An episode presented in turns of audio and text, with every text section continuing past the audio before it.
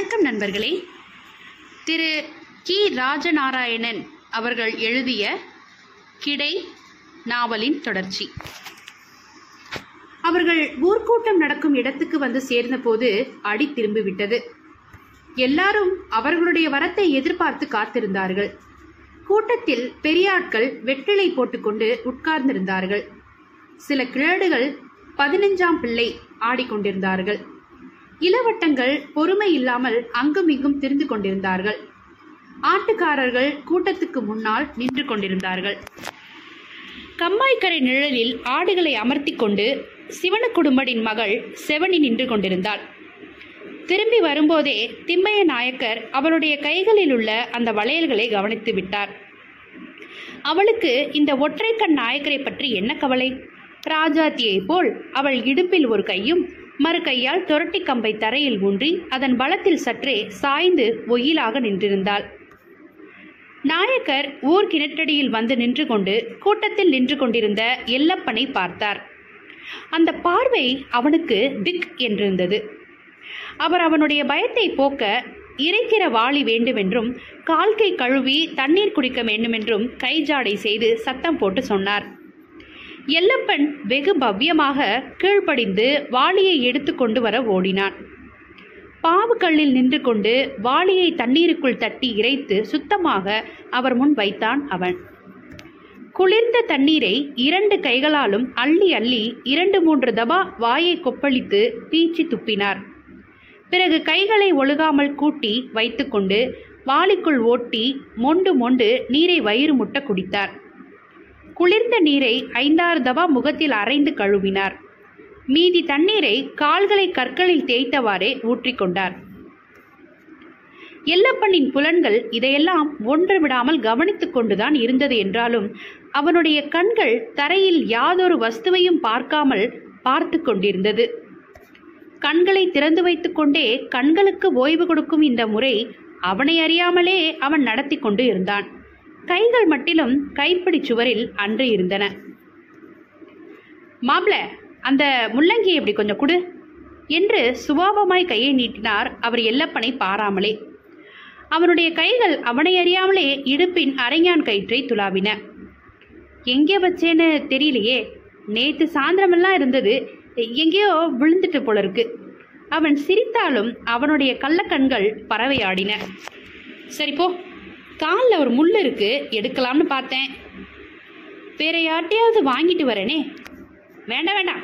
பிறகு பார்த்துக்கலாம் என்று அங்கிருந்து நகர்ந்து விட்டார் திம்மிய நாயக்கர். பொடிப்பட்டையை கையில் எடுத்துக்கொண்டு. முதல் நாள் கிடை எழுப்பி பாங்கு பிரித்து துண்டங்கள் தனித்தனியாக மேய புறப்பட்ட போது எல்லப்பனும் செவனியும் கீகாட்டை நோக்கி அவர்களுடைய துண்டங்களை பத்தி கொண்டு போனார்கள். அவர்கள் எங்கே போனாலும் கூடவே தான் போவார்கள்.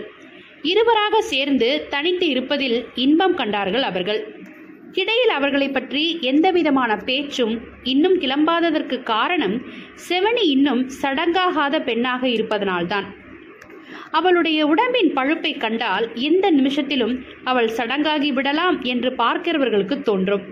அப்படி ஒரு கனிவு. அசைவுகளிலும் நடை உடை தோரணைகளிலும் ஒரு பெரிய மனுஷத்தன்மை. சிரித்துவிட்டால் ஈரக்குலையில் மாட்டிக்கொண்ட தூண்டியை வெட்டி இழுப்பது போல பார்த்தவர்களுக்கு திடுக்குறும். அள்ளி சொருகிய இளநிய பரமனுள்ள கொப்பு.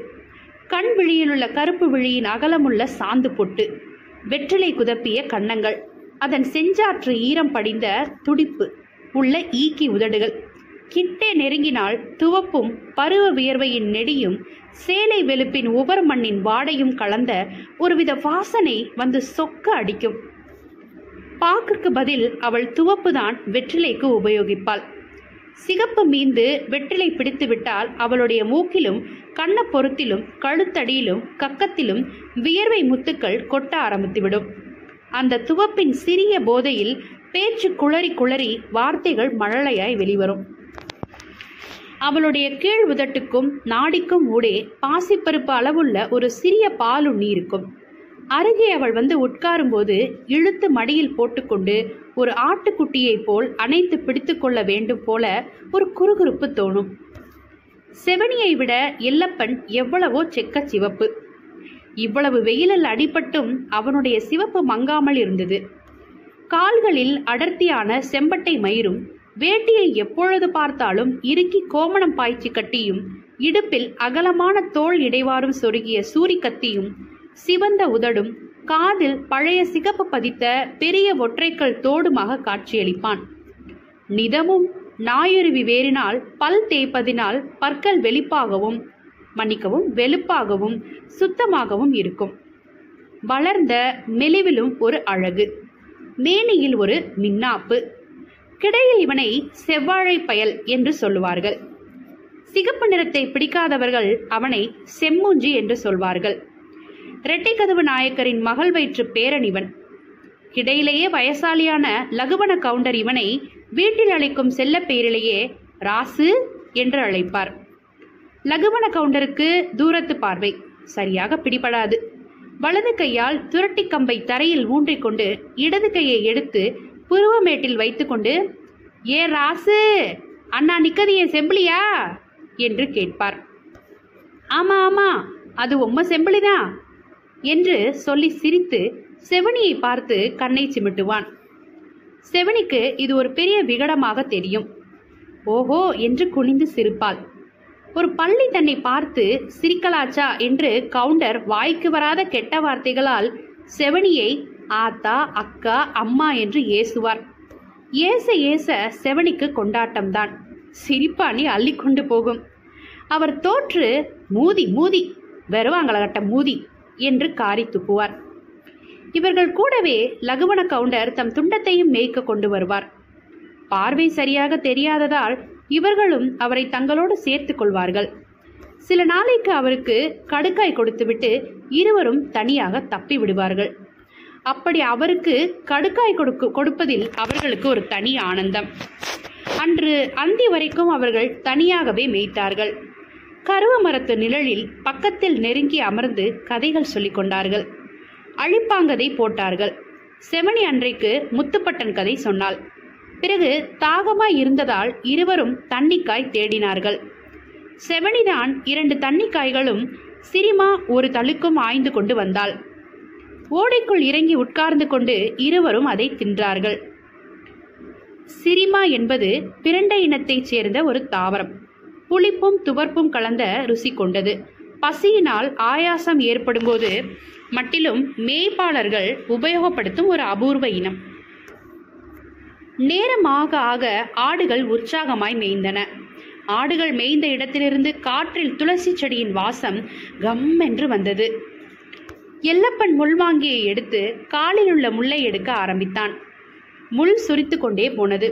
ரொம்பவும் அவன் பிரயாசனப்படுவதை பார்த்த செவனி தான் கவ்வி எடுப்பதாக சொன்னாள். நீ பள்ளி என்ன தொடலாமா? என்று கண்ணை சிமிட்டி சிரித்துக்கொண்டே கேட்டான். அவள் அவனுடைய காலை தொட்டு பிடித்திழுத்து உங்க எல்லாருடைய கால்கள் முழங்காலுக்கு கீழே. அது எங்களுக்கு தான் சொந்தம். தெரியுமா?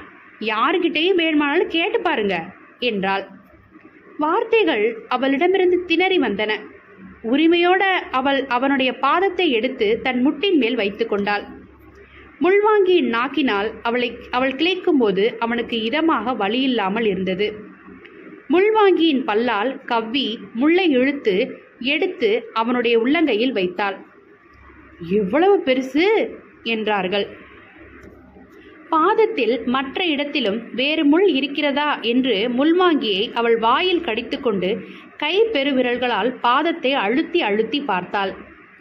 கருப்பு புள்ளியாக தெரிந்த ஓரிடத்தில் தடவி நகத்தினால் சுரண்டி தோண்டி பார்த்தாள். அதில் ஒரு நாள் பட்ட சிறிய முள் இருந்தது. மறுகாலையும் அவள் அவனை கேட்காமலே எடுத்து மடியில் போட்டுக்கொண்டு முள் இருக்கிறதா? என்று அழுத்தி பார்த்தாள். முள் இல்லை என்றாலும் இருக்கக்கூடாதா என்றிருந்தது அவனுக்கு. முள் இல்லாததால் அவனுடைய கால் நகங்களில் உள்ள அழுக்கை எடுக்க ஆரம்பித்தாள். தொடைகளின் மேல் கிடந்த பாதத்தால் அவன் அதன் மெத்தன்மையை தன் சிறிய அசைப்பினால் அனுபவித்தான். அவன் விடும் மூச்சுக்காற்றின் உஷ்ணம் அதிகரித்து கொண்டே வந்தது. அவனுடைய உள்ளங்காலில் அவள் முள்வாங்கியின் கூறிய நாக்கால் மெதுவாக சுரண்டி கிச்சம் மூட்டினாள். புரள்வதைப் போல் புரண்டு தடுமாறி அவளுடைய கையை பிடிப்பது போல் பற்றி இறுக்கினான் அதில் அவளுடைய வளையல் ஒன்று நொறுங்கி விழுந்ததானாலும் அவள் அதை உணர்ந்ததாகவே காட்டிக்கொள்ளவில்லை வெளிப்பிரங்கை ஆடையைப் போல் அவர்களிடமிருந்து நழுவி ஒதுங்கியது. வெளிப்பிரங்கை ஆடையைப் போல் அவர்களிடமிருந்து நழுவி ஒதுங்கியது. அந்த சிறுசுகள் முட்டையை உடைத்துக்கொண்டு தடையின்றி துள்ளி நீந்தும் மீன் குஞ்சுகளைப் போல் ஆனந்தமாக சஞ்சரித்தார்கள்.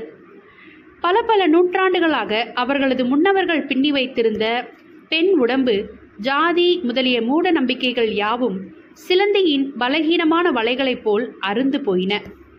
லுங்கு போன்ற அவளுடைய மிருதுவான நாக்கு அவனுடைய பற்களுக்கிடையில் சுவைப்பட்டது. உணர்ச்சிகள் தரையிறங்கியும் கூட அவர்கள் அப்படியே அந்த மணலில் தம்மை மறந்து கிடந்தார்கள். பூமியின் ஒளியற்ற மௌன ஸ்ருதிக்கு அவர்கள் மீண்டு ஒருவரை ஒருவர் காண நாணி ஆடுகள் தங்கள் அருகே காணாததால் திடுக்குற்று அவைகளை திருப்ப வினைந்தார்கள். அப்பொழுதே பருத்தி புஞ்சையில் ஆடுகள் மேய்ந்து பாதிக்கு மேலேயே அழிந்து விட்டன